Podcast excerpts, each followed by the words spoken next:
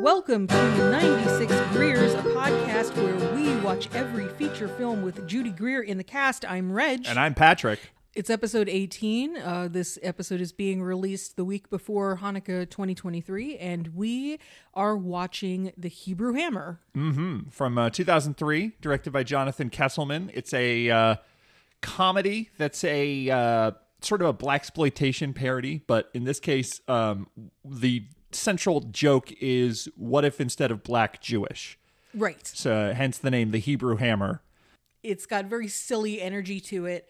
Um, and we've got Judy Greer in in a pretty meaty supporting role. True. Um, as a as a a, a, a badass ass kicking Jewish babe. Certainly one of the biggest comedic roles she's had up to this point in her career in 2003. When Yeah. you look at like sort of the start of her career, it was like Wedding Planner and this are the kind of the two biggest comedy roles that she had probably. Had you seen this before?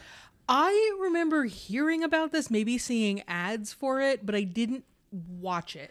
Yo, let me ask you an, uh, a relevant question. Did you watch Comedy Central from like 2000 to 2005? Like, did you watch that early aughts era of Comedy Central? Yeah, a little bit. I mean, this was this was when I was in college and I wasn't watching a lot of TV. Right. Or well, I certainly didn't pirate anything illegally because you wouldn't download a car. I wouldn't download a car personally.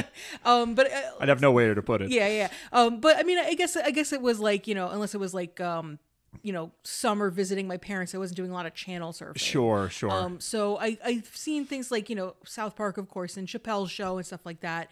Um, but I wouldn't say I was much of a completionist when it came to Comedy Central in that era. Yeah, so I grew up in Texas without any cable at all, and then we moved uh, to Chicago in the Chicagoland area in 2001, and that was when we got cable. And I was in eighth grade, and it was just like, oh, okay, I guess I just live at Comedy Central. I I. I, I live in the basement on my own, so it's like I'm watching Comedy Central and I'm staying up till 3 a.m. and they literally stop programming. And then I go, well, I guess Comedy Central's done, then I'm turning into. uh, so I watched a lot of Comedy Central. This this I'm asking because this aired as a quote unquote Comedy Central original movie. Right. Um, that was sort of its debut. This I, if it got any kind of theatrical release, it was tiny. It's a very low budget movie, um, but it was sort of heralded as an early uh, Comedy Central original movie um, in that era, and it really like you watch it and you're just like. This is Comedy Central in 2003. Even though it didn't originate from that channel, like it's so fucking absorbed in the like tone Yeah. and the culture of what comedy was in that sort of post South Park era. Yeah. I, uh, so, and, and I think it's also important to say at the top, uh, neither of us are Jewish. I, True. I think we have both probably talked on previous episodes about um, our respective Irish Catholic upbringings. Uh, but if this is your first time, uh, joining us uh, for 96 Greers a welcome b neither of us are jewish Yeah. um so th- this movie's not inside baseball for us No. as far as um early aught style comedy i definitely agree with you there's uh, there's a enough like scatological humor it's kind of uh got a real like loose cartoonish kind of feel to it. You, you kind of get the sense that jonathan kesselman who also wrote the script maybe grew up watching um like airplane and other other uh z- was it Z- Zaz, yeah. yeah other Ma- other zaz joints uh, everyone in Zaz, as well as Mel Brooks, both Jewish. Uh, Yeah. they're all Jewish directors, all big influences on this movie. Yeah, yeah, and, and they all have that kind of um zany, uh, you know, let, let's let's break the laws of reality when it's funny kind of Yeah. approach to humor. Um, so, uh, did you? I, th- I feel like there's a lot to get into, and maybe we should just like uh, recap the plot as it as it is. Uh, Absolutely. before we do. Absolutely, get hip to this. Santa Claus is murdered by his cutthroat capitalist son Damien. Damien is also an anti-Semite who wants to destroy Hanukkah. The only person who can stop Damien's evil plan is Mordecai Jefferson Carver, the Hebrew Hammer, a certified circumcised dick who is called into action by the Jewish Justice League. Mordecai teams up with beautiful JJL agent Esther Blumenbergen Steinenthal and Muhammad Ali Paula Abdul Rahim with the Kwanzaa Liberation Front. But is it enough to stop Damien's plans for making the children forget about Hanukkah? Big, broad comic book uh, sort of a plot there. Yes. which is indicative of the tone of the whole thing. Yeah, I would say by by the end of the movie we've pretty much stepped outside of the kind of um stories that you would see in blaxploitation Oh, movies yeah. and and yeah into a more like comic book sort of realm. So, so uh, we didn't even get into this yet. Did you like this movie? You know, I did. It's a very dated comedy in a lot of ways. Um, you know, uh, I I guess this was kind of my era of comedy. Um, you know, uh, being like you know late teens, early uh early 20s where you kind of you know form your sense of humor um so i i won't say that i'm you know uh completely divorced from it, but it does have a lot of drawbacks. Um, I will say this movie didn't do as much punching down as I thought it would, That's true. but it still does a fair amount of punching down. Yeah. Um, But uh, I it was funnier than I thought it was gonna be. Um, I liked the characters uh, more than I thought. Um, it was a lot cleverer around how um how like Jewish culture and blaxploitation tropes are kind of melded together. I appreciated that the movie makes no apologies about being about a really specific community and not pausing for a second to explain any of it. Like if you don't get it, you, you just have to roll with it. Right. I mean, and I, that's I think that is benefited by its approach to uh, comedy and its sort of pace. It's just like, don't worry, there's another joke coming. Yeah, that's yeah. that's definitely like the Zaz rule of thumb. Is like you don't need to laugh hard at every joke in Airplane. You Right. just have to trust that another one is coming in five seconds. Yeah, exactly. And maybe that one will make you laugh. Yeah, yeah. Um, but I could definitely tell watching the movie that there was stuff that was just flying right over my head.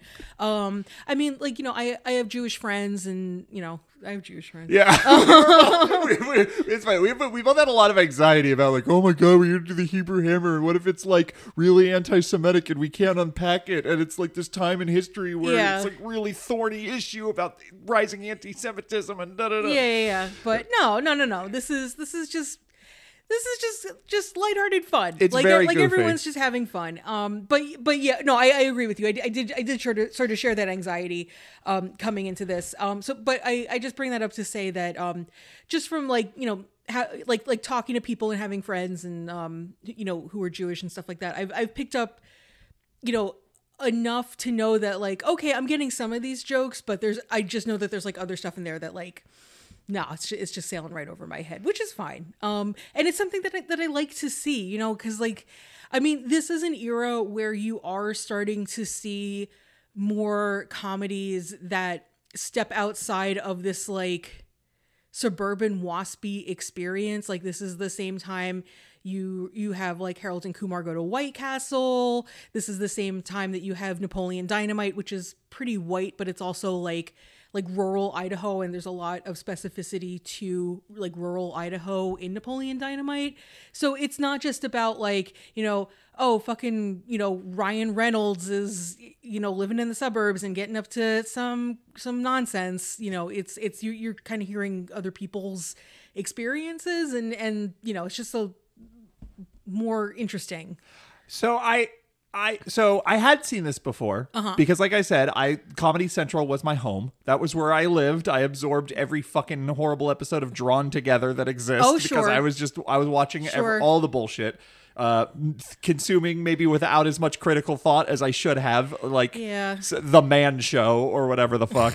Um, from this era, so I had seen this before. In fact, I think I had seen it because you know it's one of those things. Comedy Central, once they have a movie, they will air it three times a day for three weeks. Right. Uh, I think I'd seen it in bits and pieces multiple times. Um, I had a really, really intense crush on Adam Goldberg at this point.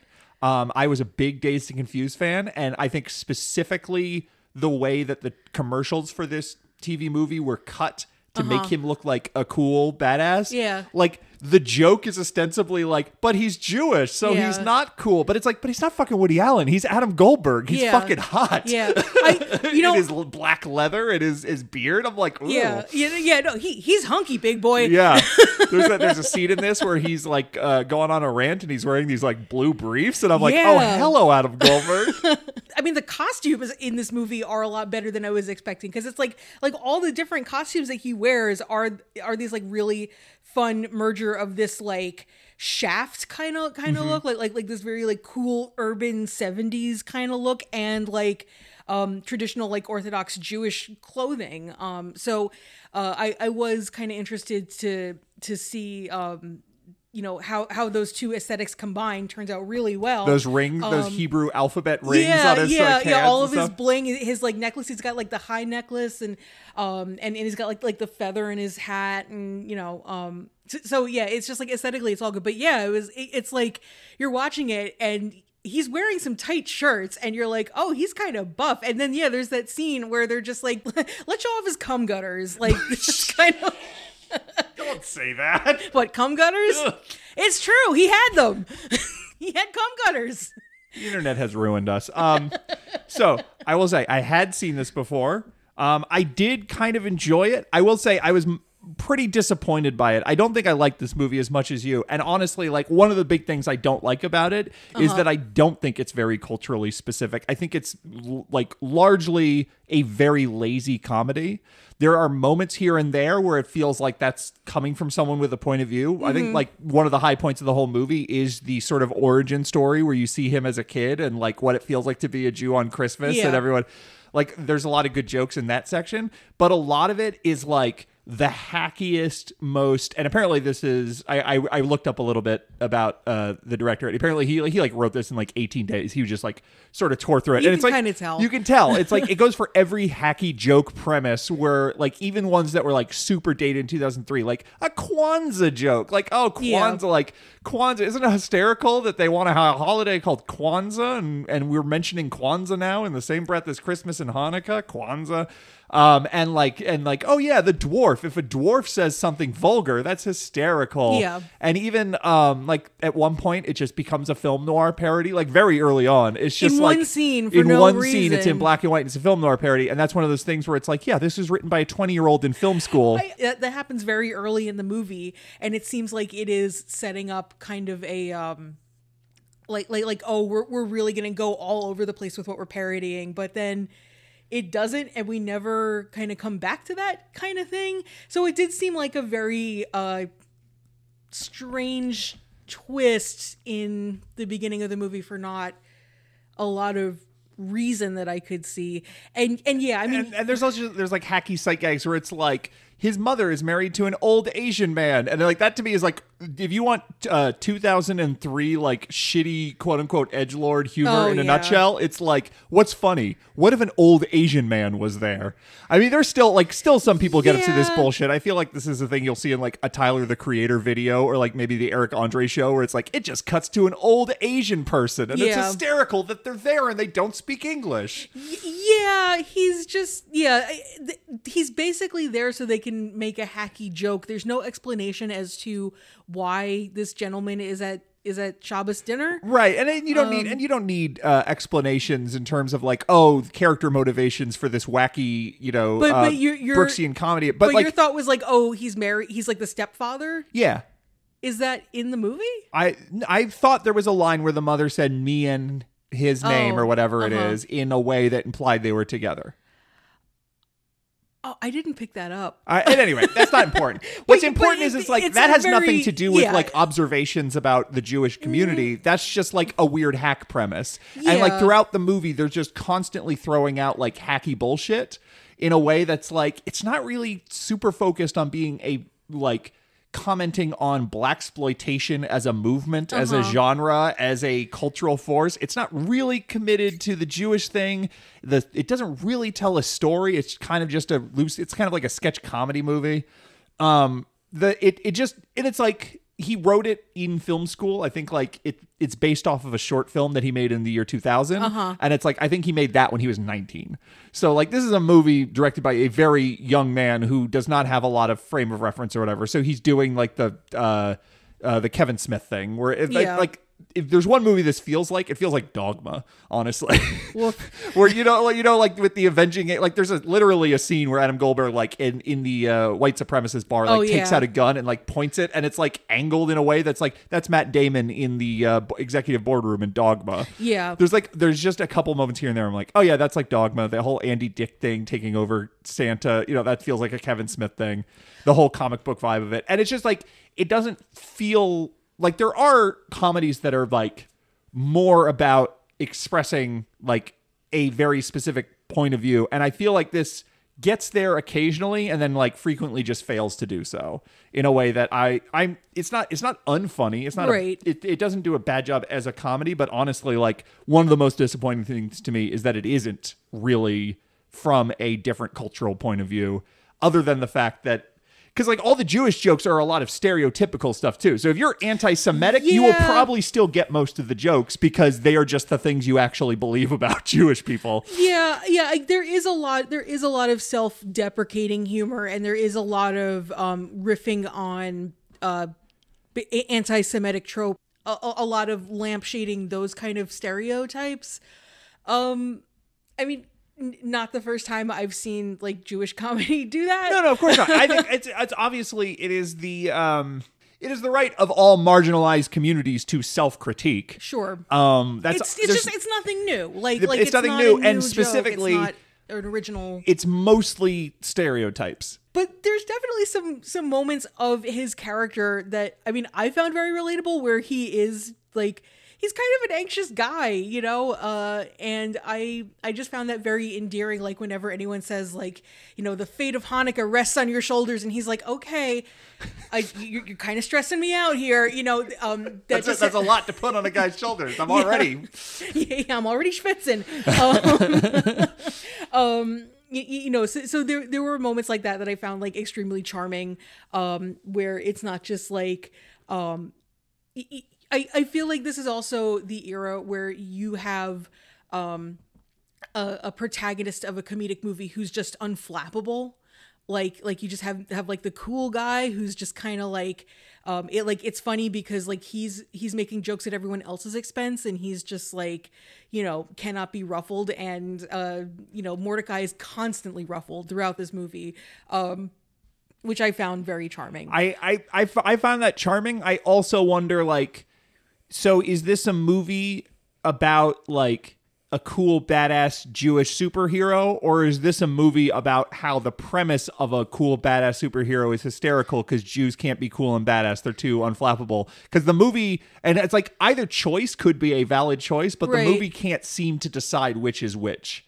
Um, I kind of like that though. I, I like like there I are like there that- are definitely like Woody Allen movies, for example, Right. where Woody Allen is sort of thrust into a position where he has to like be a hero of a story. Mm-hmm. Like Sleeper is a movie where it's like he has to be a sci-fi hero, Right. But he's Woody Allen, and like that's just like the constant, really uh, consistent source of humor is he has to be a sci-fi hero. He's Woody Allen, Right. and like this movie kind of because it's so sketchy and inconsistent like it kind of picks and chooses when he is competent and when he is less competent and when the humor is that he's super badass and when the humor is that he's not badass at all in a way that made it difficult for me to get invested in its point of view I I guess I liked that tension. Um, maybe it's because I kind of related to it. Where you know, on one hand, I'm like, you know, you, you know, it's like it's like, yeah, you know, I'm I'm cool. I don't I don't need the man to approve of me because I know who I am, and and I can just walk down the street and, and just be confident in myself.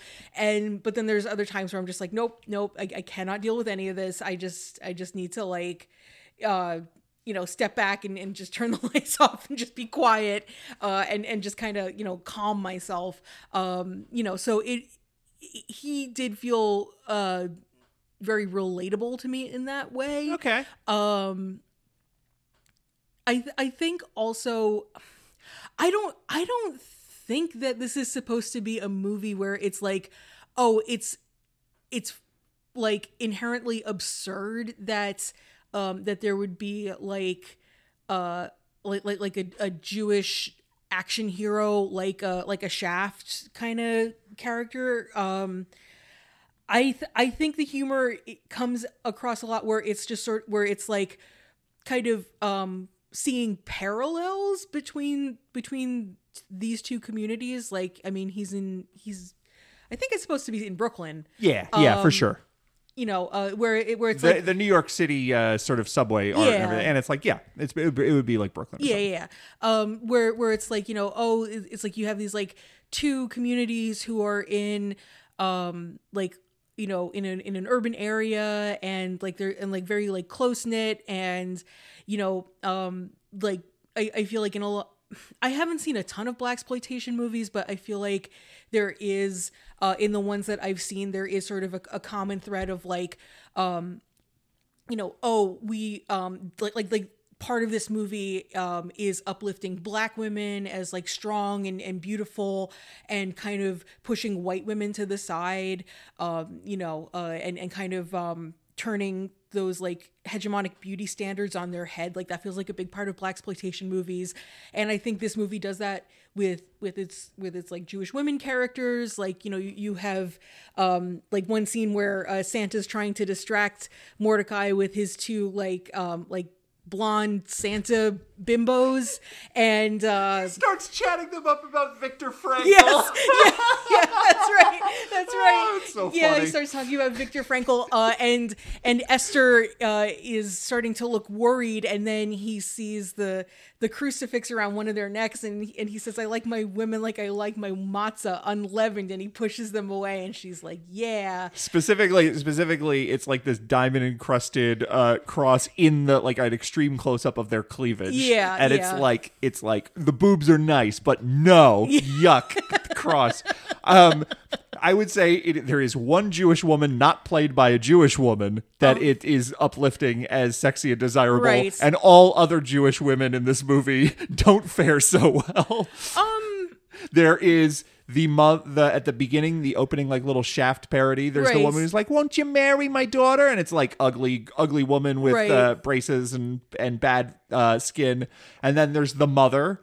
And then there's Rachel Dratch playing the ridiculous secretary. Oh, she's cute. She's but it but it's like these these are not this is not a I think a movie about how hot Jewish women are. Like even even Judy Greer's character is like at, at the end she's like, "Oh, I succeeded in breaking him down and he's going to stop being a superhero and get a well-paying job because I'm a Jewish woman and that's what that's Yeah. what happens to Jewish men when they get into relationships with Jewish women, they become their mother and like I I think this movie is is pretty sexist. I think it's I think it's less sexist than it could have been if only cuz it's like it casts Judy Greer as like the sex pot like comedy movie babe, but it totally does not have any conviction or it's just like it feels it's too icky to actually objectify like the actress. So Yeah. to Jonathan Kesselman's credit, like in the scene where she's like, Oh, I'll seduce him. She is wearing like a very long dress that she slightly lifts up to reveal uh, like a couple more inches of her shins.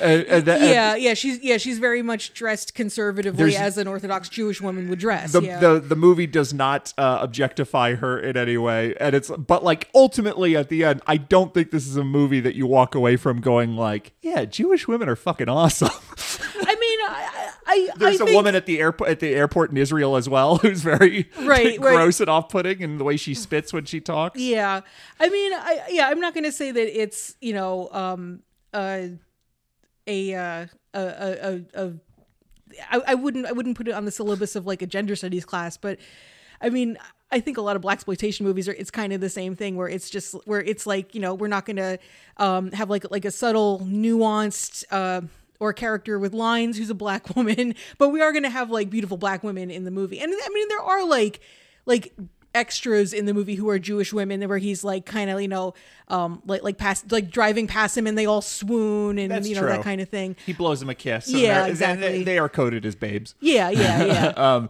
that's true. Yeah, I, I think the interesting thing about this movie in 2003 is it feels like there was this sort of cultural moment around the 70s Yeah. and around and like blaxploitation is part of it and i think like blaxploitation sort of gets brought re uh, evaluated in the mainstream because of Quentin Tarantino specifically. Mm, I could see that. Like I think uh, Pulp Fiction and like Samuel L. Jackson in Pulp Fiction and his crazy uh, Jheri curls and everything. Like Mm-hmm. I think that is a uh, thing that gets a lot of people going like and and Quentin Tarantino being the kind of public figure who's constantly referencing all these old Right. you know uh, movies that he likes and stuff like that like I think that sort of gets these things talked about again and be and they get like a cool cultural cachet Yeah. but the funny thing about blaxploitation as a word as a movement or whatever is it is a very broad very specific framing device for an extremely diverse set of films That's true. and it's like uh, you watch Ganja and Hess and you watch Truck Turner and you're like these are not the same fucking genre one of these is an avant-garde film about assimilation and the other is like the sleaziest fucking crime movie you've ever seen Yeah, yeah. um and so like uh um even movies like the two most famous or I guess you know they're among the most famous movies would be like Shaft and uh Superfly they're Mm-hmm. certainly the movies that get directly referenced in this film Right, right, those are like- Mm-hmm. very different tonally. Um, like Shaft is about this cool badass motherfucker, and Superfly is like Ron O'Neal's cool as shit, but also there is this like culture, there is this uh, awareness of like systemic racism and Mm-hmm. like the the conflicted nature of selling drugs and stuff Yeah. like that. So um, it's interesting that all of it gets flattened into like wah wah guitar and afros and like cool Yeah. 70s styles and like k- pimpin' Cadillacs and stuff, yeah. um, which is not something only this movie does. Um, but uh,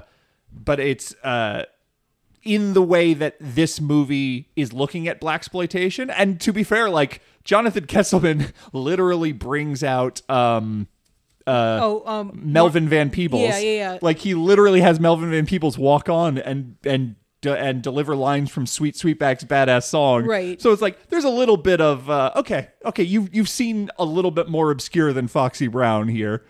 right and it, there yeah and there's references to like sweet sweetback's badass song besides the cameo uh in the movie like there's the the opening uh dedication to like all the jewish brothers and sisters That's who right, are sick of the gentile Yeah. um you know there's that reference there's the there's the sequence um that uh that's an that's the the the the the sp- there's the sequence that's spoofing Superfly uh, with Pusherman. Um, you know, so I and yeah, and, and again, I haven't. I of the blaxploitation movies I have seen, I haven't seen Shaft or Superfly. Um, so I'm probably also missing some big you know cultural touchstones as i am with i'm sure with jewish culture and i'm sure there are people who are like listening to this and and and having and having seen jewish um having seen hebrew hammer and are just like you forgot about xyz why you know and I'm, maybe we'll get an angry email That's fine. Um, uh, I- I will say to anyone listening, if you are interested in black film of the 70s, uh, beyond uh, blaxploitation and Mm-hmm. the films that get hit with that brush and the very complicated and conflicting emotions that people have about a word like blaxploitation or whatever, there's an absolutely fucking incredible documentary by Elvis Mitchell on Netflix called "Is That Black Enough for You?" Oh, yes. Mhm. Um, it is one of the greatest documentaries about film history ever made. And it is like everything you could ever want in terms of getting interviews with the people who made the movies Yeah. and having a really strong point of view and being able to thread that needle between like these movies were problematic, but also these movies were important, but Yeah. also these movies weren't as important in some ways, but they were more important in other ways. Mm-hmm. And like it is it is so clear eyed and so uh, comprehensive. Mm-hmm. It's great. So anyway, if you are interested in blaxploitation, but you're like maybe I don't want to sit down and watch Shaft or whatever. Uh, and you want to, you don't know where to start or whatever. Yeah. Watch, uh, is that black enough for you on I- Netflix? That movie's great. I th- I think so. Of the blaxploitation movies I've seen, and a good chunk of them have been like blaxploitation horror movies, like Blacula Mm-hmm. and um, Scream, Blacula, Scream. yes, and the sequel Scream, Blacula, Scream, and um, Doctor Black and Mister White. Black, uh, Doctor Black and Mr. Hyde. Yeah, Doctor Black and Mister Hyde. Um, you know, uh. I, I would say of those movies, although I mean genre wise and, and tone wise, quite different from like w- what an action movie would be. Um, but you you still have um, you know these uh, these like black characters where it's like okay, well, what if we had a black character who is a contemporary of Dracula and like what would that look like or or what if we had the the the the black character who's like a, a doctor and his hubris gets the gets the better of him and he turns into a mad scientist. Um you know and and you so you you do kind of have the same thing where it's like okay well you know let's see what the movie looks like you know you know what the story that people are familiar with looks like when the protagonist is black. Uh and you you know there is also sort of like um you do get uh scenes that are you know like set in a in a faction of the black community that you usually wouldn't see in a movie where it's like these aren't just you know people who are working in service positions or they're not just like there to be like a, a criminal element that threatens white characters. It's like you know oh no these are like people who have their own lives and interests and and they have their cool parties and you know all this kind of stuff. Um and i think you see a little bit of that in, in hebrew hammer. I mean i mean definitely where you have this like um this like cool badass you know detective action hero who's um like an orthodox jew like that's definitely not something you know that you would expect to see. So i think that there is sort of like a uh I don't love the word novelty, but not that You I don't. I don't think novelty is necessarily a bad word. Yeah, yeah, where where it's just like, okay, well, well, this is this is like who I am, and this is my community, and my background, and I want to be part of this story too, and I want to be the hero, uh, and you know, um, I so so I I think that um, just like that sort of uh, impetus behind a movie um, coming from someone who's of a marginalized group, uh, like like that to me is the strongest connection that Hebrew Hammer has to blaxploitation. Yeah, I would I would say that's true. I think you uh, what was the there was a uh a Stranger Among Us. There's a Melanie Griffith movie from the early 90s where she has to like go undercover in a Hasidic Jewish community. Like I feel like it is often you see these communities as like they might as well be uh Mennonites or like they they're just like they're they're othered and they're like strange Right. and like the appeal of even watching the media is like let it dive into a different world that seems to exist right on top of ours but it's totally Right. bizarre and weird and this is like pretty normalizing in in certain Yeah. ways even if it is like a lot of stereotype humor like Yeah. it there it is at least like there are no characters who aren't jewish that we give a fuck about Right, exactly. Yeah, um, th- that is that is another thing that is very uh, similar to the blaxploitation movies I've seen, where you have like the the Gentile characters, like you have you know Damien, and it's like, well, of course he's an anti-Semite, like. Like yeah, we know. Yeah. we fucking know. Yeah. he's the man. Yeah. Um, and you know, it's yeah, it's, it's exactly the same kind of thing where it's like, oh well, you don't have to explain like like why the white character is racist. It's just like yeah, we know. Move on to the next part of the story. You know. Um, so yeah i think i think kind of having that that perspective too uh you know where yeah that and that and that also does a lot to reduce like the othering where it's like you don't have to like go out of the way to ex- to explain. You just kind of assume that the audience is on board with this character's struggle um wh- which does feel like like it is sort of um you just have to empathize with them. You just have to root for them. Yeah, and and I will say like I. I, I do say like oh it's mostly based on like stereotypes and not observed and stuff but but I think I think a point you brought up in terms of like not stopping to explain jokes at all mm-hmm. I think that is impressive like even someone like me it's like I have watched a lot of movies about the Jewish community. Like I have mm-hmm. sort of absorbed a lot like listened to a lot of comedians who are talking about, you know, growing up Jewish and stuff like that. Like a lot of this stuff I had already absorbed and there was still stuff that I had to like sort of pause and look up and be like he goes 5733 a good year and i'm like what and i'm like oh jewish calendar i didn't Right. realize there was a whole jewish calendar stuff but it doesn't explain that it's just it's Yeah, the zaz thing yeah. where it just keeps moving on so like Yeah. So I think something else that uh, c- kind of comes across with this movie being from like a very Jewish perspective is that uh, you have uh, a you have a perspective on Christmas that you usually don't see in movies, uh, where there, there's this sort of uh, evil force behind Christmas. I mean, that hasn't been true the whole time because we we start out with the uh, the outgoing Santa Claus uh, who says that uh, he he has uh, been trying to uh, you know, build bridges between Christmas and, and Hanukkah and Christmas and, and Kwanzaa and, uh, you know, be more multicultural and accepting, and that he prides himself on that. And then his evil son, Damien, um, who has uh, somehow convinced the reindeer to be on his side, uh, stab the, the, the previous Santa to death. Because that's because that's how Kevin Smith would do it in Dogma. The, like guess. the reindeer Yeah. suddenly having like sword antlers that they yeah, yeah. It just it yeah, that's that to me was like yeah this is this is just I'm fucking Um, watching Dogma right now. yeah, yeah, but I, I mean, I'm, I just, I just bring up the scene to, to say that um, there isn't the idea that oh, Christmas is like inherently bad or Christmas has been bad the whole time, but there is this kind of sense of like, um, maybe it just feels feels more relevant as time goes on, where it's just like, oh, there is this kind of like hegemonic, uh, yeah. um aspect to Christmas where it's like, okay, well, it's just gonna like, you know, spread and everyone's gonna celebrate it. And um fucking evil Santa one is is one a, a, a raging anti Semite. Uh and It's two- Andy Dick, so and he's like largely improvising. It seems like so he's kind of arranging everything. yeah yeah for for sure but um his his yeah he's he's he's a, a, a sexist racist ableist pig um and then also in the movie, yeah wah, wah, wah. Uh, um but his his main target is is like Judaism and is destroying Hanukkah and it's just because it's like he just he's just an anti-Semite because he's a fucking evil guy. But they're also like you said, there's also the the opening scene where you uh, you see Mordecai as a kid, um, sort of being in uh, in his in his grade school.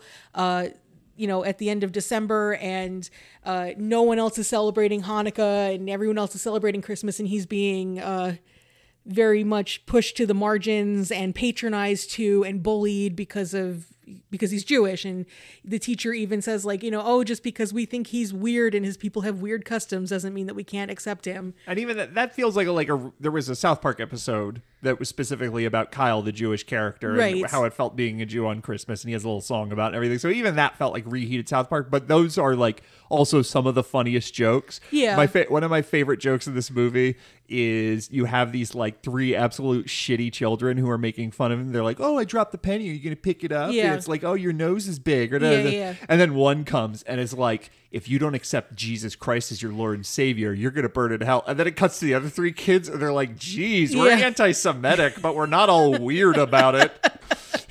yeah We're just repeating anti Semitic jokes we heard. We're not zealots. Yuck. yeah yeah The, uh, the the other three children responding to the to the religious anti yeah like is read the funny. room kind of like very funny goof.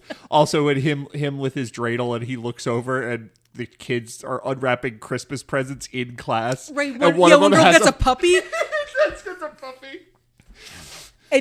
Yeah and, and also i mean I, I i don't know. I i went to i went to catholic school for most of my education most of my grade school education was in catholic school um but even there our christmases we didn't have a full-size christmas tree in the, in No, the no, no, of classroom course not. but um, i mean But that's what it feels like. yeah yeah i'm sure if you're i'm not, sure if you don't is what it feels celebrate like, yeah. Christmas, is just it's like everywhere you fucking turn, there's a fucking Christmas tree and there's a child unwrapping a present under it. Yeah, exactly, exactly. And I'm and I'm sure when you're when you're a child and and you can't make your own decisions about you know when you celebrate what you celebrate, it's got to be really tough. Yeah.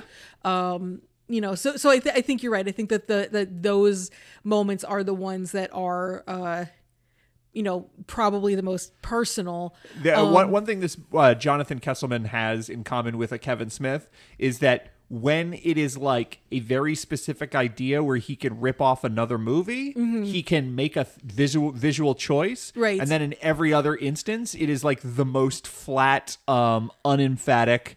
Like styleless kind of shooting, Uh-huh. and so like the thing that makes that opening so good is he's specifically trying to turn this Catholic school into like this Tim Burton kind of nightmare place. Yeah. Like there's even like Danny Elfman kind of music playing. Yeah, yeah, and you got those like crazy angles and like and like the blue kind of palette. It's like if you look at the first shot of this movie, which has the most mu much funnier than the uh, Kevin Smith Buddy Christ from Dogma, is the like horrific uh screaming uh Edvard Munch uh the scream Jesus Oh Christ yeah, with crucifix. like the sunken eyes. Oh, it's it's like yeah, brutalist Jesus. It's really upsetting the, looking. the uh, that crazy camera move from brutalist Jesus down to uh you know uh the Hebrew Hammer looking up at that is is like very funny and captures like yeah this is probably what the solemn uh nature of the Catholic Church feels like to someone who is not part of it. They look up and they're like, Gee, you stare at the fucking tortured guy all the fucking time?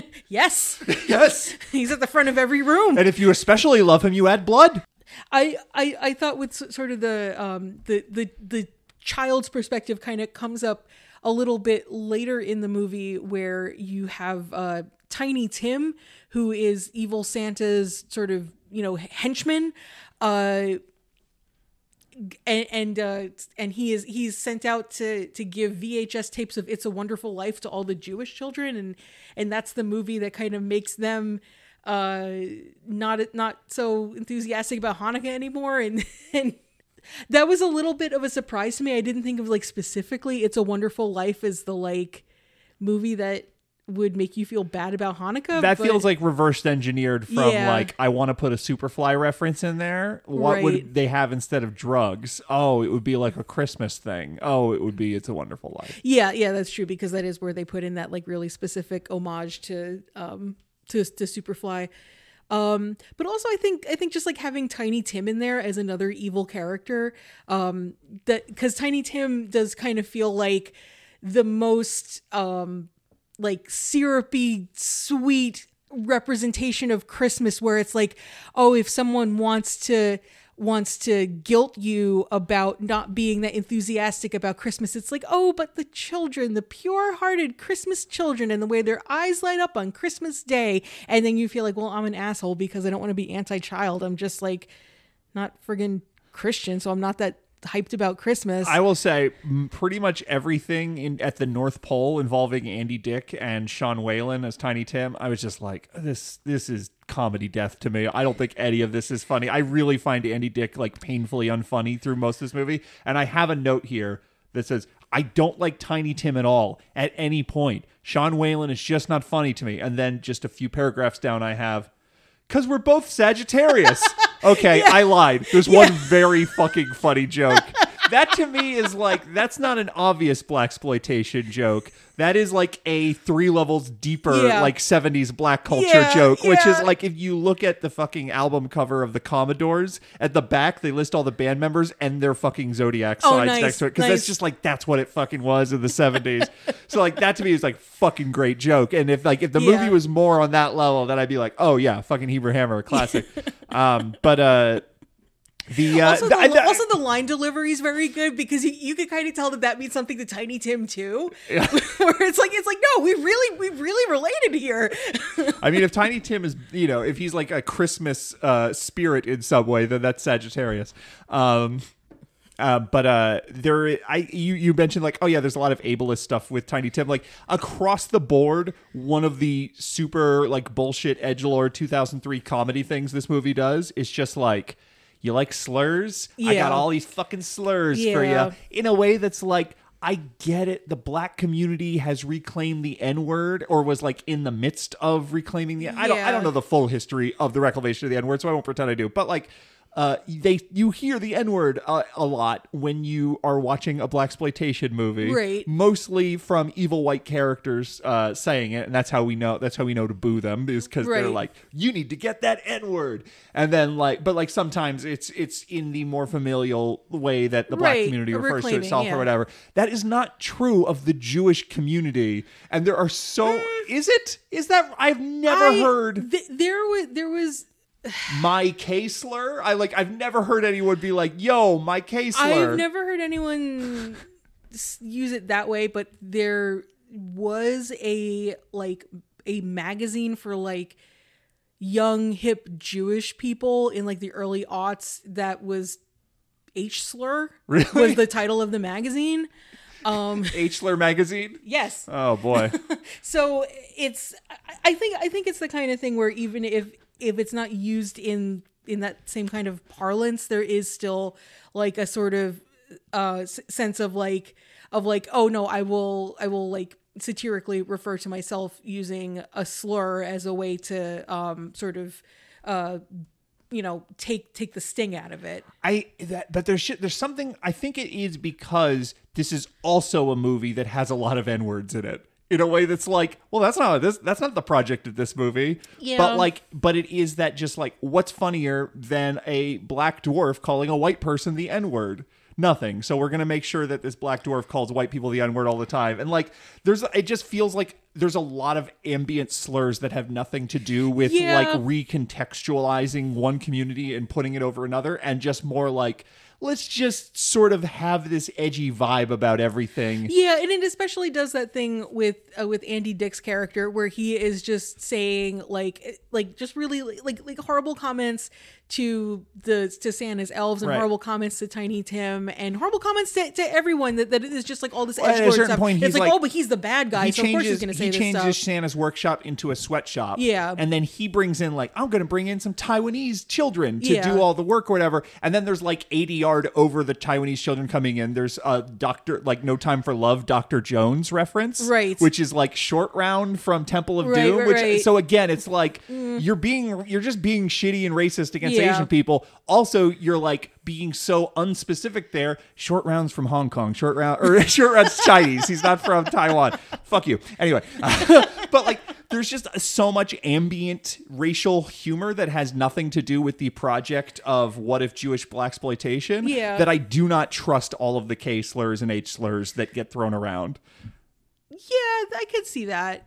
I, I that makes sense. and, and I think, and it's like, if we were both Jewish, we could come out really hard and strong, yes or no. Right. We could gut check it and and feel Right. it, and not every other Jewish person would have to agree with us, you know. But like, we Right. would know where we stand there. Right. And I think when you are not part of a marginalized community. And you are sort of stepping into the world of that marginalized community's comedy and the self critique that is involved in the comedy.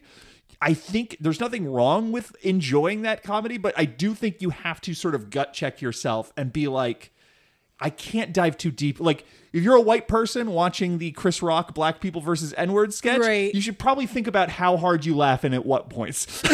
Because it's like, if you're laughing too hard at everything, then Yeah. you might just be racist. Like, you might Right, not actually right. see, you know, like you, you might have gone beyond empathizing with Chris Rock's frustration Yeah. and just gone through, like, yes, that's right. Some black people have no value. you know, like, and it's like, and like, I have to have trust that you are doing this thoughtfully. Right. And even like, you know, Chappelle, this is the era of Chappelle show. Mm-hmm. Like Dave Chappelle famously walked away from his show because he couldn't trust himself. He didn't know if he was actually eh, doing what he was setting out to do. It's Right. like, it's a very tricky line to walk. And it's like, he, Dave Chappelle loved using the N word to comedic effect. Right. And he realized like, just because it gets a big laugh, it might not be the right kind of laugh. Yeah. Now, did Dave Chappelle continue to be that thoughtful? Am I here talking about what a thoughtful comedian Dave Chappelle is in 2023? Goddamn no. But At the time, it was a different time. it- at the time, it's like it took a lot of guts to walk away from that show or whatever. Yeah. And I Yeah, think yeah. that, but I do think that demonstrates the importance of a marginalized voice wielding that power thoughtfully. Yeah, yeah, And for I sure. And I, as a fucking goy, can't say Jonathan Kesselman does or does not. Right. I can say I don't trust him, his ability to wield it. Right, right. A lot of the comedies, like a lot of the more recent comedies I've seen, are doing a much better job of that, of being like kind of edgy and out there and bizarre, um, but without having to just you know use slurs for the sake of using slurs, but still being you know that like rude, raunchy kind of good time. Like I think Bottoms is a really good example of that. Dicks the musical came out this year. Is Yeah. is a that one is more in the edge lord territory. Yeah. Um, but like I I there's not a I, can't recall a lot of lines it crosses in that in that territory. Mm-hmm. Um, but uh, but like that is just like well, yeah, that's what happens when you let marginalized voices voices tell their own Right. stories Or and Bad everything. Trip. Bad trip. I'm not I'm not a huge Eric Andre fan, but I did laugh my ass off watching that movie. Right. But that but hey, Bad Trip is the perfect example of what I'm talking about, where it's like, what exactly about these black bystanders watching this do you find funny? Because you Yeah. might you might be laughing for the wrong reasons. You Right. Know? Um, but at any rate, but like um, yeah, I think I think something that has changed in the past 20 years is that uh uh, we have realized uh, as a culture that like um, more people are willing to step across the aisle and see a movie that is uh, largely associated with an identity that they don't belong to. Mm-hmm. Like people will go out and see a girls' trip, even Right. though that's for black women in a comedy. Like Right, that could right. still be a massive comedy hit because people are just like, no, Tif- Tiffany Haddish is funny. I'm Yeah. I'm white. I'm you know I'm Latino. Whatever. Yeah. Like Tiffany Haddish is fucking funny, so I'll see Girls Trip.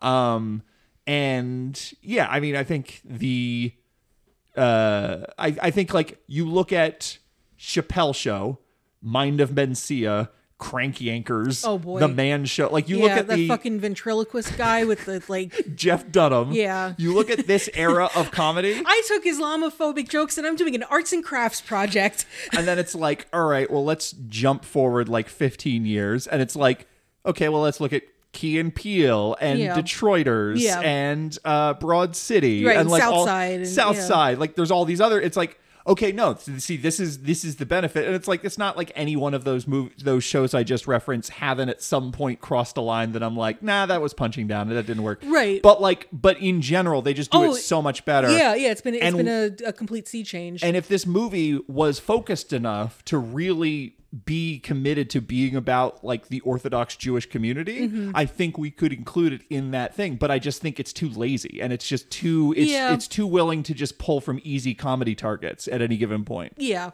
And and a lot of those jokes kind of seem like they're coming from wanting to do some kind of like visual gag like uh there's the that weird scene considering how low budget this movie is like I'm still kind of shocked that the Jewish underground railroad scene is in this movie cuz that seems like it was very like expensive to put together Disagree. that, yeah. that looked that looked cheap as hell. They, they make they make their their own is- fucking bushel basket Moses ass Disney ride. But but like it doesn't go anywhere. No, it's, it they just they doesn't. just move a light past their face and then move a like I I'm I'm just saying like like for for a film with such a modest budget like going for a visual gag that lasts an entire scene and has nothing to do with anything like th- th- that that takes a little chutzpah. Well, no, I mean, I think I think part of this movie and the way it came out is the result of someone who doesn't know any better. Yeah. Uh, I again, I read a Reddit AMA with uh, Jonathan Kesselman about the making of the movie, and he said that like, oh yeah, I made the Hebrew Hammer short, and that sort of went whatever the two, year two thousand equivalent of viral was, and it got passed around a lot, and eventually that got me some meetings. And you know, I met with the head of Universal, who was absolutely not going to make the movie, and I, I met the head someone else who was like, "Can you make it a Jewish black buddy comedy?" And like they wanted to make it less Jewish and more uh, hit more demographics or whatever. Um, and eventually, he came to someone who was like, "Can you do it for one million dollars?" And it's like it was a script that is like. That's some Roger Corman ass thinking exactly right there. exactly so it was it was like it's a script like you look at all the things that happen in the movie and like the wacky comic book sensibility Mm-hmm. and you go like modestly this is like a five million dollar movie but he was young and he did not have experience so he said yeah i can do it for a million and i think that's why it's like wildly inconsistent where it's like Yeah. we get a fucking full-blown tim burton shot of that opening and then la la and like Yeah. when someone throws a penny on the ground for him to pick up you see it like twisting in slow motion Yeah. and it's like that's not a real penny that's like a giant oversized penny so they can get that close up and get the light reflecting on it Uh-huh. the right way someone had to build a giant penny prop for that one shot and then you get to penny. the and then you get to the israeli uh, go, go, go to a go to a, fu- a fucking go, go to Washington D.C. Go to I'm any. so- tour- I'm sorry. i'm saying you contrast the first 10 minutes of this movie or Uh-huh. first five minutes of this movie with that fucking uh, Israeli airport that is clearly like three feet of Yeah, wall. yeah, And yeah. they're like, we're in Israel now. After some some like some like twenty year old stock footage of a plane landing. like like I, I've seen Herschell Gordon Lewis movies that have like more convincing sets. Like that was some Andy Milligan fucking shit. Some of these, some of the sets, like where they're like, we have to get to the Jewish atomic clock, and it's like literally just like, I guess it's just a single prop in an empty warehouse Yeah, because yeah, we don't true. have. and like and like oh we we threw some some tarps over some other things and there's like two guards for this giant warehouse. or it's like it, when they're at when they're at his mom's house, like that dinner room scene. It's Yeah. like the wall is like six inches behind them, and Yeah. because you can't actually see anything because it's not real, it's all a soundstage. Right. So like, there's a lot of this movie that's wildly inconsistent in the way it's shot and looks and how much style it is, Yeah. and I think that's the result of someone being like, first two first week of shooting went great. Guess what? I spent twice as much as I should have, Mm. and now the next two weeks of shooting are going to go a lot quicker. and it's like maybe we don't get a second take of that Andy Dick joke where he steps on someone else's line. right right yeah yeah the the, the um as, as charming as i find a lot of these performers and i will say I, i'm not gonna i'm not gonna defend andy dick um i think he's well cast in this movie um for being just like that kind of like just just like ridiculously evil piece of shit. Um he has some really funny line readings I thought, but I mean yeah, it's like it's like if you're just going to like find find a guy who's just going to like, you know, say slurs with abandon to make to like, you know, be the heel and make the audience boo him, then like yeah, well cast. Um but uh but yeah, I, I think I think there there is a lot of the th- there there are a fair number of moments that feel a bit choppy and um I guess that would be a good segue to saying what did you think of Judy Greer in this movie? Um, I think Judy Greer is funny, but I think the character that Judy Greer is playing in this movie is the stock babe in a comedy movie character. I think she is the uh, um, Heather Graham in Austin Powers 2 or the Elizabeth Hurley in Austin Powers 1 where it's or like the Beyonce in Austin Powers 3. the Beyonce in Austin Powers 3 there might have been uh, or the Madonna in the uh In the music Beautiful video. Stranger music video for Austin Powers too. for Austin Powers 2, underrated song. Um, um, but like I don't I think the movie doesn't give her enough to do comedically. And it's like you look at the movie, you look at the cast list, and you're like, who are the two names that in 2023 you most associate with comedy? Mm-hmm. It's Andy Dick and Judy Greer. Right. And Andy Dick gets to just be fully unleashed like seven different it's like seven different points in the movie it just whatever is happening stops so he can just sort of yell and improvise Right, and right. be Andy Dick Right. maximum dick and then there's one really good moment with Judy Greer I mean I think there's moments throughout where she's funny but the one really funny moment is where they have to go undercover as Goyim and it's like I love that it's like it's a specifically Santa um, sort of uh, meeting at Kmart Yes. Kmart to me is like, yes, that is the most quintessentially Gentile store that ever existed. it's like if Paula Deen was a store, it'd be Yes. Kmart. um, so like I like this specifically. They have to go undercover in a cave mart, uh, in a Kmart, and uh, she only really gets to speak once as this character, Yeah. and she puts on this fake Southern accent, and it's very fucking Yeah, funny. yeah, she she like seduces Santa's bouncer. Uh, it's yeah, yeah. It, it was a really good moment. She has a lot of, and, and I agree with you. She's not given a ton to do in the movie, um, besides just be a, a, a babe. Um, she does get some kind of cool action moments where she gets to like pose and hold a gun and stuff like that, and look kind of cool. Um, so it's also like a babe in an action movie. It's not just a babe in a comedy that that she gets to play. Um, seeing seeing her her reactions to what's going on around her. I mean, she's a very present actor. She's a very um you, you know uh uh, uh, very much in the scene, very much uh, having her opinions about what's going on, even if she doesn't have any lines, um, which is always great to see. Um, but there, I, I think what you're saying about um, you know budgetary constraints that makes a lot of sense because there are, and she's not the only one who who kind of falls victim to this. Just uh, you can kind of tell that the there probably could have been like another take or two but maybe they just didn't have the time or, or the budget to to make it work because some of yeah just just there's there's moments where everyone just seems a little uh awkward and the timing's not quite right and the the face journeys are maybe one two three steps too long um but yeah yeah this was a movie that was made under considerable consi- considerable restraints so I I I do like the sex scene that she has with Adam Me. Goldberg and the dirty talking. Um, and the dancing leading up to it is very cute. I think they, they both kind of get to get to, get to just kind of do their own thing and dance around to Mr. Big Stuff, which like who who wouldn't dance to that song, um, and just kind of you know have fun. It's very cute. the dancing, I'm glad you pointed that out. The dancing to me feels like it's almost out of a different movie. Where, well, well, specifically, they, it feels like the dancing in Moon, Moonrise Kingdom. like Yeah, yeah. They, they, like they look, they look like uh, the two kids in Moonrise Kingdom they dancing do together. they do yeah where it's it's like they're they're dancing they're dancing together but they're not dancing together and they're and yeah, they're both doing this kind of like like funky like kind of their own little movements but there and- but there's something specific going on in that scene which is it is both uh, like very sweet and endearing. Yeah. Um but also like bad dancing. Yeah. Um but like it is it but it is the combination of their enthusiasm they're really feeling it and they're having a good time Yeah. and they're enjoying each other but like it's uh, but it's awkward as well. Yeah. that's it feels like it's from a different movie. Yeah. It doesn't feel like it. It feels like it's way more character driven than anything else in this movie. there, there is a there is a good uh, joke at the, at the end of that where he like accidentally knocks her over and then he's apologizing and he says I'm better with men. Was that a Jewish joke? I didn't yeah, that. yeah, because like is like in, in traditional Jewish dancing it's like gender segregated. So Oh, see, there you go. There's a Jewish joke went over yeah, my head. Yeah, or I I love the, and, and of, and of course there's like there's like you know lots of different cultures within the Jewish yeah, yeah. diaspora.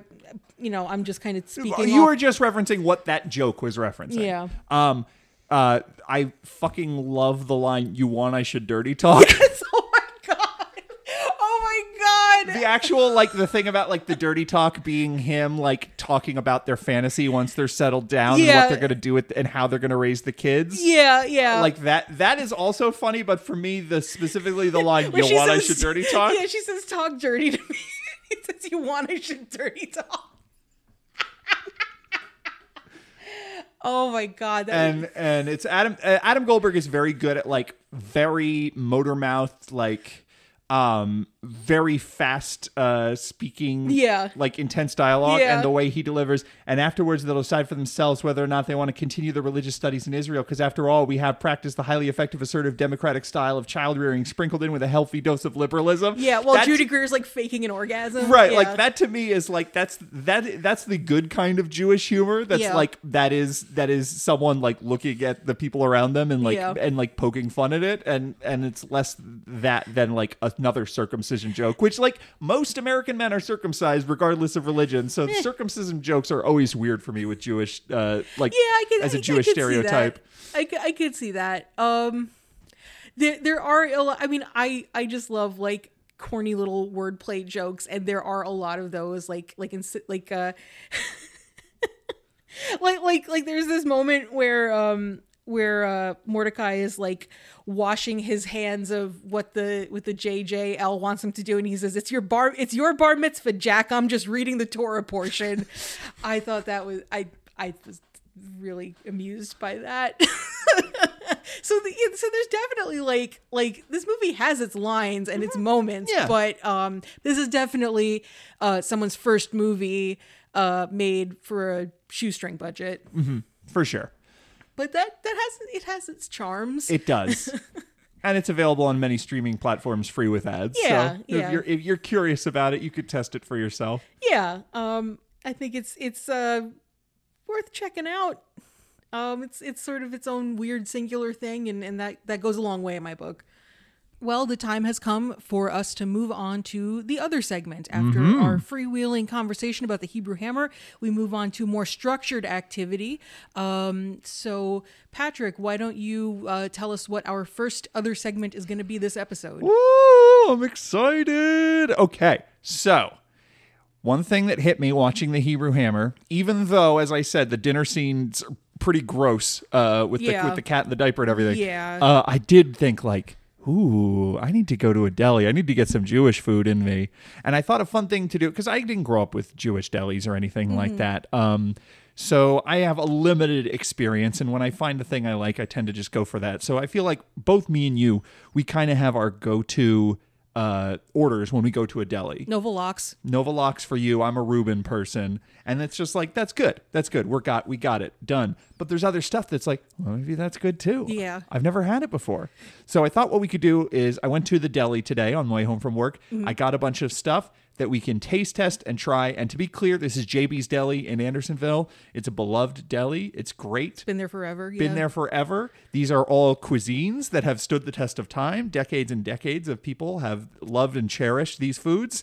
So if we like it or don't like it, it's not a reflection of the restaurant nor the dish. It's just a reflection of are were we able to overcome our gentile yeah. uh, deficiencies? Yeah, yeah. So th- this is an opportunity to uh, probably have some fun at, at our expense, uh, or or maybe applaud us for being brave. That's right. For trying for trying new things live on mic. Yeah. Um, so I thought we could call this segment "Nosh with Panache" or "Deli Flop."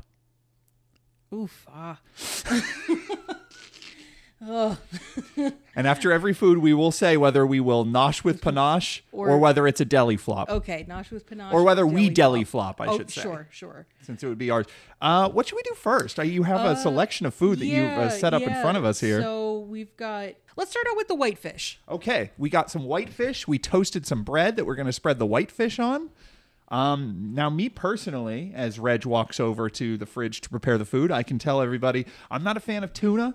Um, I've had crab salad. That's fine. You know, probably not real crab. Most of those kinds of things you get in a supermarket, it's like imitation crab. But like, I, I in general, a cold seafood salad or cold seafood in general, just not my thing. Um, I, I'm I my mom was very picky growing up. Did not have any seafood. Only had fried seafood when we did, like chick, uh, fish, fish uh, sticks and stuff like that. At any rate, um, so this will be new for me. Uh, and I take it, Reg, you also have not had this. That's correct. I've, I've never had whitefish salad. Reg says they've never had whitefish salad, just in case the mic didn't pick that up. So let's taste test it. Hold on, just a moment. Let me get this good foley here.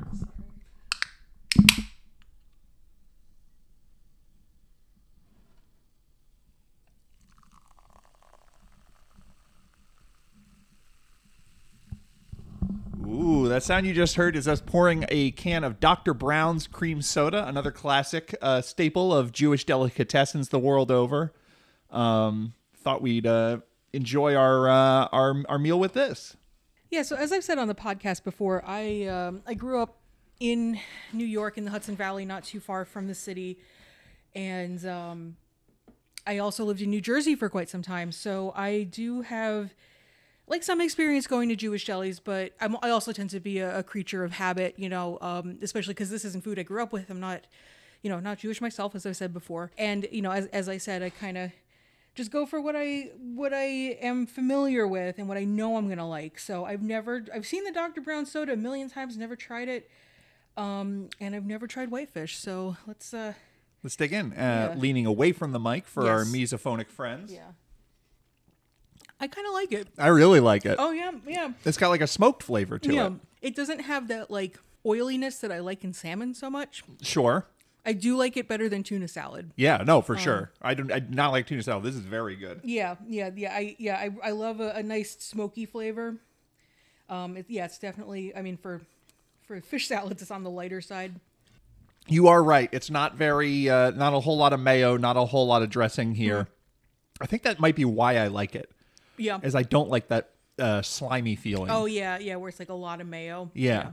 I'm gonna try the cream soda. Go for it. It's delicious. It's cream soda. It's not bad. I'm a cream soda guy. Yeah, I'm not. I like cream soda. Um, I think I think of the cream sodas I've had. Um, this is uh, oh, it is high fructose corn syrup. All right, um, that's interesting because because it, it does kind of have like a less syrupy flavor, kind of like when you get like a Mexican Coke.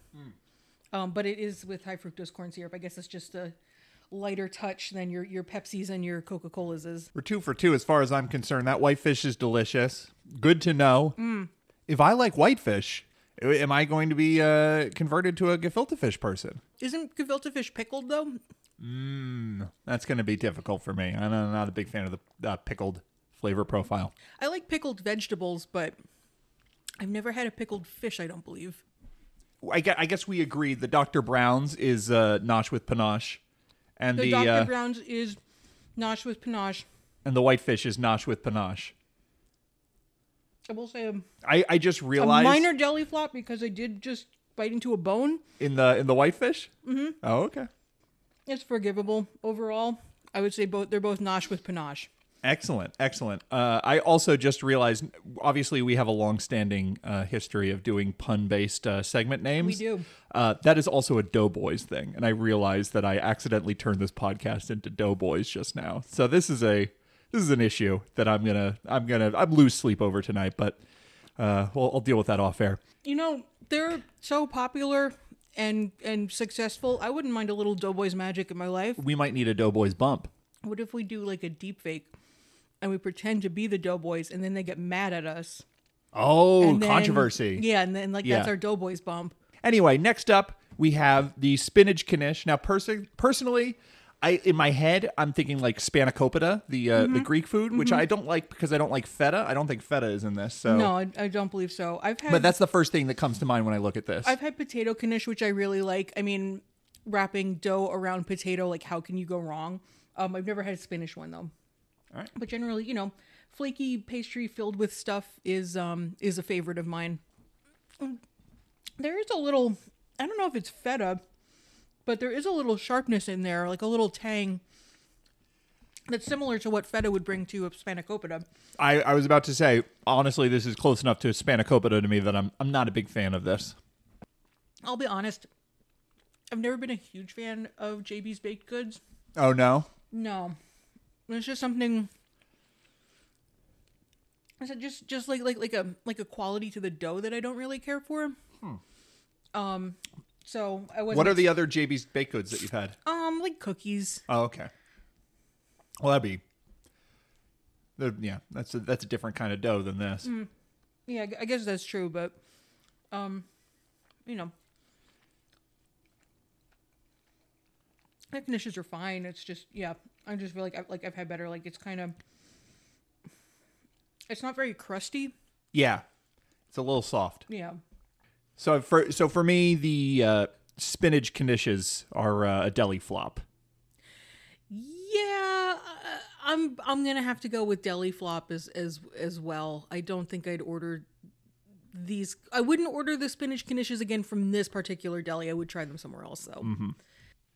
So we're done with the savory. We're now moved on to the sweet. Uh, I got some blintzes. I've never had blintzes before. I got cheese blintzes and berry blintzes. Now, in my head, the cheese blintzes would have the same filling as like a cheese Danish, but I honestly don't know what to expect. And we do have maple syrup.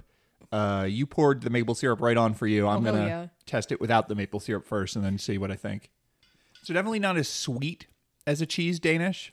That's true. It's not like uh, that sort of cream cheese icing kind of uh, Yeah. consistency. Yeah. I mean, I, I just, I just, like I said, like, like Patrick said, I poured maple syrup on mine, which is how I've had them before. So there's another flavor in there. I can't quite. There's still a nice sweetness to it. Mm. The texture of the cheese is like got a little bit of curd to it Mm-hmm. in a way that I don't associate with like the With like a cheese Danish. yeah. Yeah, I like the, I like the, um, the pastry around it. The, the berry ones are dope. All right, just finished my cheese. Really good with the maple syrup. So Yeah. Now I know. I think I've had them as part of a breakfast before. Oh yeah. Oh yeah, that's good. That's good stuff. Mm. I love how this isn't like super super sweet. Mm, mm-hmm. Even dipped in the maple syrup. It's not like overwhelmingly cloying or anything. Even Mm. the berry, like I'm looking at this I'm like, "Oh, is this jelly or something?" and you Mm-hmm. taste it and it's a lot more subtle in flavor than that. Yeah, the um, I'm a big fan of the berry filling. Um, and I definitely agree with you. It's not like um, it's not it's not as porous as a pancake where it's like you pour maple syrup on pancakes and then you just have like a sponge full of maple syrup. Yeah, yeah, yeah. Uh, It, it, is, it, is a, it is a dish with some structural integrity to it, and very like aesthetically pleasing too, like the way that they're wrapped. Sure. The texture of them in your mouth, like as you bite down and stuff, it's it's got like it has a little bit of uh, give to it. Like it, it like it's got a chewiness. Even the center has like a little bit of a chewiness to it that's very pleasing. Blintzes are great. Oh, where have I been? I've lived in this area for how long? I could have been getting JB's Deli blintzes whenever I want. to be fair to us, um, we we live in a pretty diverse neighborhood, especially when it comes to food. True. Yeah, so I would I would say that um Blintz's Blintz's Nosh with Panache. Yeah, yeah, bo- definitely. Um, for me, uh, especially the the berry blintzes, those get a little a little um, check mark next to their name. I might even like the the cheese a little bit more, but they're both excellent. Mm, yeah. Do we do we have any more of that whitefish? Yeah, yeah, we do. Oh yeah. Okay, good. I'm glad I bought half a pound of that because yeah, no, we, yeah, we've got we've got plenty. You can have it. I'm gonna have a little more whitefish uh, tomorrow morning before I go into work. Oh hell yeah, you can have it. We probably got enough for two meals. Awesome. Um, Great. Uh, So that does it for Nosh with Panache or Yeah. Deli Flop. yeah, um, we've we have expa- expanded our palettes. Yeah. We've grossed out a few of our listeners. Um, Yeah, Sorry, we tried to edit out the, the chewing noises best we could. Um, uh, yeah, and um, yeah, and and if, do you feel like like you can you can empathize with the characters in the movie a little more? Yeah. Yeah. Yeah, Uh, this has been a uh, cross cultural understanding mission. yeah, And uh, now I feel like I could. I mean, it's you know, it's basic empathy. Once you have someone's food, you basically know what it's like to be Jewish. yeah, yeah. We, we've gotten all the nuances and the subtleties now. Yeah, we yeah. Uh, downloaded Hebrew into our brains like it's the Mm-hmm. Matrix, and Hmm? Retroactively had a bar mitzvah. yeah, It's great. yeah. We've had our blintzes, and now I think it's time for a digestif of another other segments. Yeah. Um, so for this segment, which is our, our digestif to our um, lovely meal that we just had, Mm, blintzes. uh, we are going to rewrite the lyrics of a song together uh, to be about Judy Greer. And we're going to add in an element of chance where we're going to flip a coin. And Okay. because this is a as close to a blaxploitation episode as this podcast is going to get. Agreed. Um, we haven't seen Marmaduke yet. We don't. yeah, yeah, maybe maybe Marmaduke is like an homage to blaxploitation. We don't know. We haven't seen it yet. Um, Marmaduke's a top of the heap parody. Didn't see that one coming. um, but we're gonna flip a coin, and uh, the the song that we're gonna parody is gonna be "Pusher Man" by Curtis Mayfield if it's heads, and it's gonna be the theme from Shaft by Isaac Hayes if it's tails. And the name of the segment is Greer Gal Yankovic. Oh, I like that. Thank you. Greer Gal Yankovic. That works. It took me literal seconds to think of. Now, the funny thing about this uh, dynamic we've chosen between Pusher Man and the Shaft theme song is that one of these is basically no work at all, and the other has a bit of intensive internal rhyming. so, let us discover what which uh, which of these other segments we are going to do. right. No effort or maximum effort. I didn't even try to catch it because I don't look like even more of an asshole when I fail. I just watch it fall. Anyway, it was tails. So we're doing the theme from Shaft. All right, excellent. All right. Um. Now, first, Uh huh. I think it's clear that Uh-huh. the refrain of Shaft Uh huh. is going to be Greer. Yes. I agree. I'm just pulling up the. Both Pusher Man and Shaft are songs uh, about the sort of prospective protagonists of their movies. Yes. So this is going to be us introducing to the world Judy Greer in the way that those songs introduce their characters. Judy Greer as as an actress or as a, a person, not not in a not as a character in a specific movie. All right. Um, I'm just pulling up the lyrics here. Okay, so I I was thinking one line could be something like, "Who's the DePaul grad that's some bum bum bum mad" or something like that, Uh-huh. like something that rhymes with. Like we we could say, "Who's the DePaul grad?" Who's something that rhymes with grad. Um instead of grad we could also do like alum or alumna if that's an easier rhyme. Who's the DePaul? Doesn't seem like it would be. I'm just I'm just putting options out there. Who's oh that might be better. Who's the actor from DePaul who uh, looks like a lady at the mall? She kind of does. Mall rhymes. Same way you can look up definitions. You can just pull up a rhyming dictionary on the internet. No one can stop you. It's free.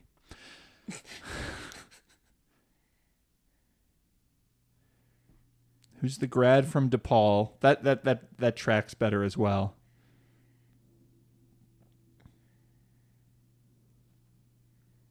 Known for playing quirky oddballs. Okay, okay. Who's the man? Okay, so then the next line is Who is the man that would risk his neck for his brother man? Do you remember Michael Shannon talked about when Judy Greer steps on a set? Everyone's like, "Oh, good, Judy's here." Yeah, Like yeah. she just elevates everyone around. Yeah, yeah. Like I I think if we're talking about Judy Greer on this podcast as like this consistent utility player that just like Mm-hmm. whatever part of the movie she's in gets better, um, that that seems to me to be the equivalent of that line from Shaft. Right, right, right. Who is the. Ensemble cast. If we do something that rhymes with cast, who Mm-hmm. elevates an ensemble cast. Who is the.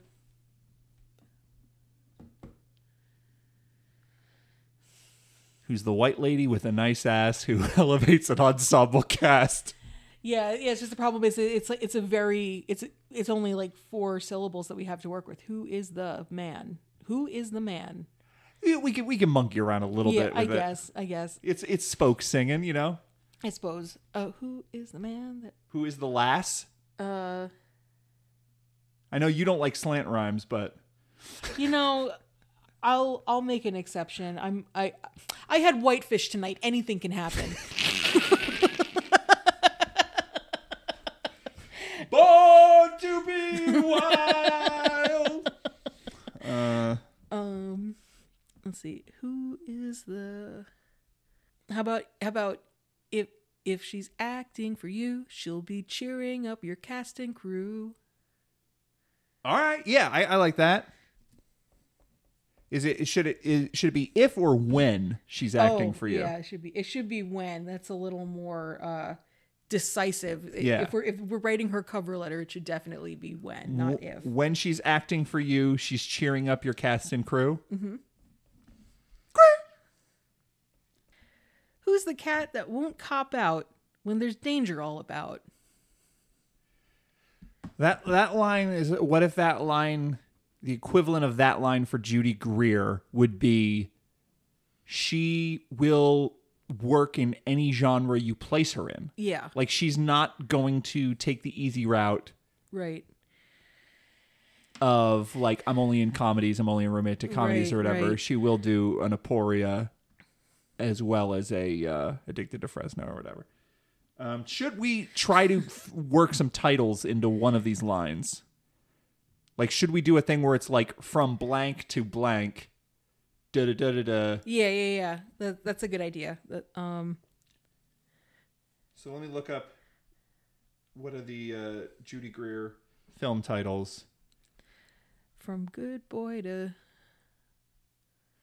Again, I you know what? I was preparing for the worst uh, on, when I was thinking about this uh, other segment, and I was only thinking about pusher band things. yeah. So I was like, me too. So in my mind, I'm like, I'm like, damn, I have all these great lyrics for Pusher Man. What planet are you from? Three Kings is a nice bip bip, two syllables. From Three Kings to, to- to yeah From Three Things to the Grand. from Or but Three Kings is earlier in her career, so maybe we go from Three Kings to and then something. um from three kings to Oh, you know, she was in a movie in 2022 called Three Months.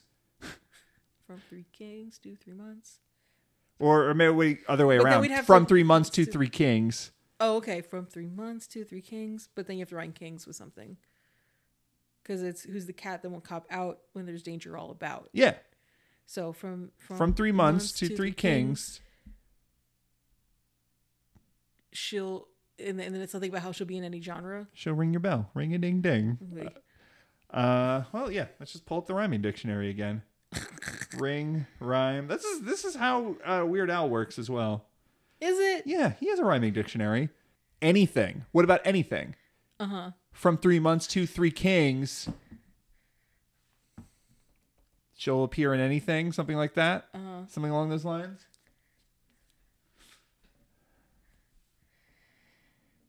You can sing it and see how it feels. from three months to three kings she'll appear in anything I, there's got to be another syllable in there i think She'll be da da da da anything. yeah um back to the drawing board. Doesn't have to rhyme with Three Kings. Okay. Um It could be how about how about she can act in anything cuz that sounds a little more like positive. from three months to three kings. She can act in anything. All right. It seems like those are two di- very different movies too, as well. One of them seems like it's an earnest coming of age drama, and the other one is Three Kings, which is it's Three Kings. Okay, so from so that's Greer right on. Right on. And you're going to be doing Isaac Hayes in this. Oh yeah. Yeah, I'm I'm frequently mistaken for Isaac Hayes, so it Yeah. seems just a natural fit. Yeah.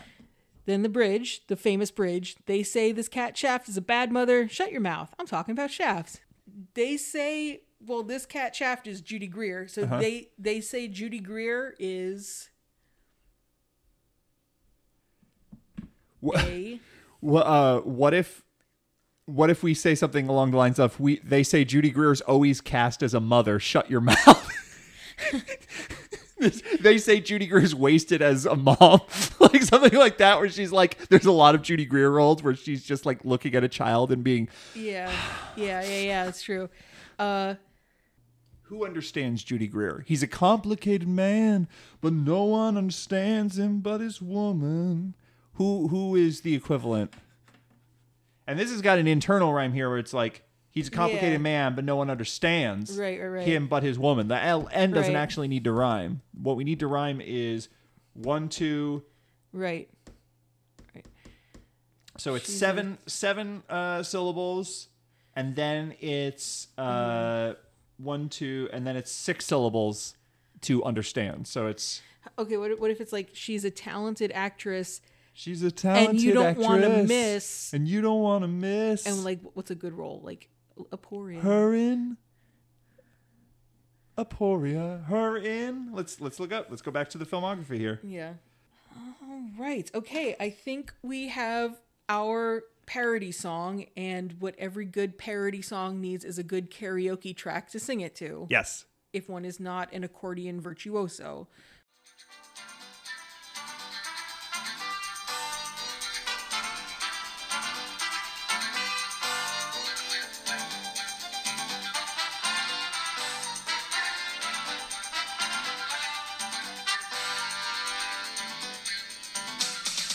Grad from DePaul who's known for playing quirky oddballs?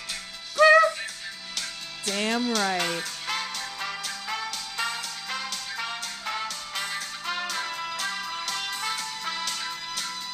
When she's acting for you, she's cheering up your cast and crew. Can you dig it?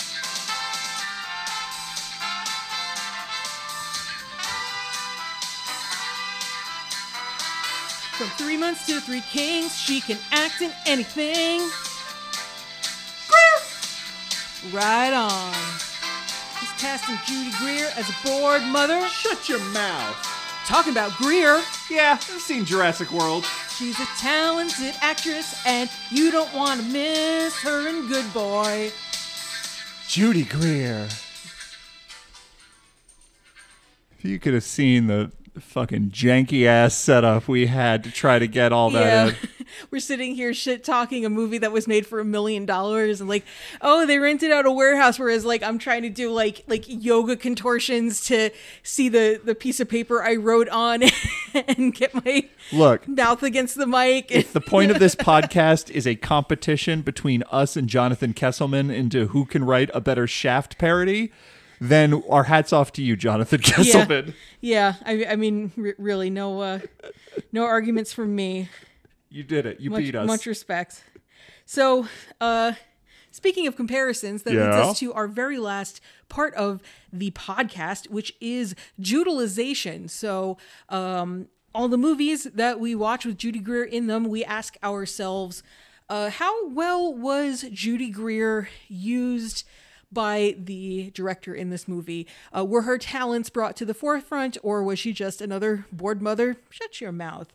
Um, and we call that Judalization. That's right. Um, we have 16 films currently uh, on the list. Um, at number one, we have Eric LaRue, which we saw very recently.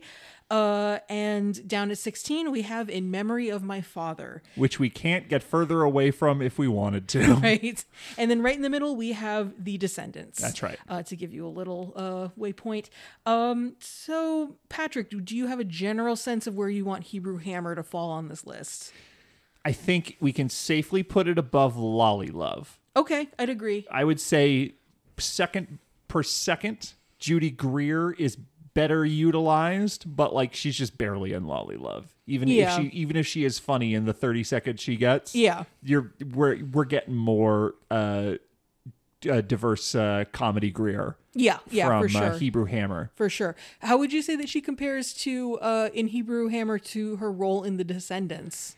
very tr- again descendants always tricky for me because i just do not like that movie nor her part of the movie um my gut instinct is that this goes above lollilove and below the descendants. What do you think? Um Yeah, I always I always struggle with utilization when it comes to the descendants because she has uh like two scenes where it's like like a very sort of cut and dry, you know, wife slash mom just kind of being being a, a wife slash mom, just making small talk with George Clooney kind of thing. hottie in the hat And yeah, she's a hottie in the hat. That's right. That's right. And then you have that that last scene in the hospital room where she just has that monologue and is just sort of like, you know, at 11 with her emotions and it's it's just such a um such a a a, a weird it, it's it's such a departure from the previous scenes, it almost feels like it's two different characters. So I do find Descendants very difficult um to compare to other movies as as opposed to this movie where it's like it's very consistent about like who she is and, and the kind of energy that she's bringing into the role. Um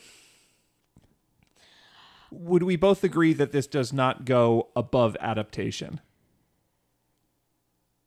I i will agree with that. Um so we are talking about does this go above descendants or below descendants i think it you know i think it goes above descendants okay Um, I just think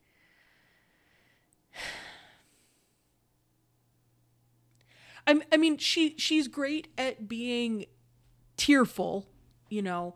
Um, but I I I just feel like a lot of that performance in the in the hospital room scene at the end of Descendants kind of comes out of nowhere almost where it's like she's just being so inappropriate um but you don't really see her own build up to that. Right. It, it it's just sort of this like lightning bolt of acting. As a, as a quick aside, having just seen the holdovers, how how vindicated do you feel about the like uh, our our perhaps uh, against the grain take on the Descendants being trash? oh yeah no now t- that you recently saw a different Alexander yeah Payne yeah dramedy, totally totally justified the holdovers is is oh my god l- miles ahead miles ahead of the descendants um but that's probably a discussion for another podcast exactly. so yeah so i would say that you know at least i mean as as you brought up like you know esther is largely uh jokes that are stereotypes about jewish women and she's kind of a delivery system for that but at least there's a consistency there. And i think judy greer just does a better job with that role than another actress might who's just cast to be like the girl in the comedy where she s- s- sometimes you see an actress who is the girl in the comedy and they kind of seem like they don't know why they're on camera yeah, like I mean, I, don't- I don't mean to name names, but Jenny Fischer, Jenna Fischer in Dewey Cox kind of feels like that. Um, and I feel like I, I'm, I'm sure that a lot of that just has to do with like, you know, a lack of guidance uh, from a director and like like a lack of you know kind of getting that that feedback that you need to kind of know what's going you know what you look like and where you fit in. Um, but I think Judy Greer does a really good job of kind of um, finding her own uh, piece of turf in a movie and kind of settling in it and and making it her home. And i think that does uh kind of show up in in this movie where it's like you have the scenes where like uh where mordecai and his mother are just going at each other and she's just kind of in the middle of it and just kind of reacting to it and just kind of like you know kind of like wanting to roll her eyes but kind of like masking it with her glass of wine and stuff like that. I i just think that that's a lot more interesting than um than what she does in the descendants. And I think what she does in this in the Descendants is like she does a great job, but I I just don't think that it's unique to her like talents as much as the the good job that she does with Esther. You know, I, I, I was thinking through most of that uh, speech that we were going to have to flip a coin because I wasn't convinced. And I, I think you did convince me. I think this Okay. needs to go above Descendants, but below adaptation as the new number eight. Yes, the new number 8. Um like the number of nights in Hanukkah. Oh, happy Hanukkah to you and yours. I did think it was funny that when the teacher commands all of the kids to wish him a happy Hanukkah, none of their voices are in sync because Uh-huh. Yeah. none of them pronounce it the same way. Yeah, yeah, I yeah. that was a, I thought that was a good joke. yeah that was pretty that was that was pretty good um yeah so uh yeah ha- happy hanukkah um to all who celebrate hanukkah from your friends here at 96 greers um and uh I, I- think we would like to maybe extend our um our love and, and solidarity to all of you out there who aren't big fans of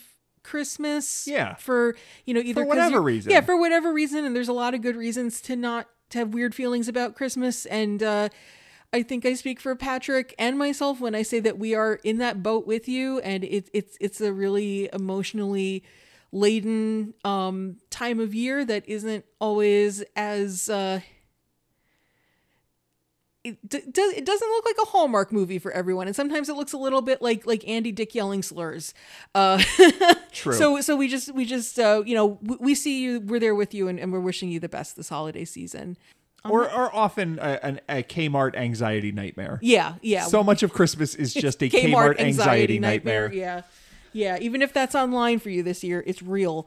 Um So uh, 96 Greers is part of the Now Playing podcast network. Check out nowplaying.net uh, for your other um, pop culture media podcasts. You can find us online on Mastodon at 96 Greers at laserdisc.party. You can email us at 96greers at proton.me. Um, you can find me on Letterboxd at Panda Bear Shape. And you can find me on Instagram and Blue Sky uh, as Uptown Song Club. Our next episode is going to be the 2011 indie dramedy Jeff Who Lives at Home. Um, and until then, I'm Reg. And I'm Patrick. and say goodbye to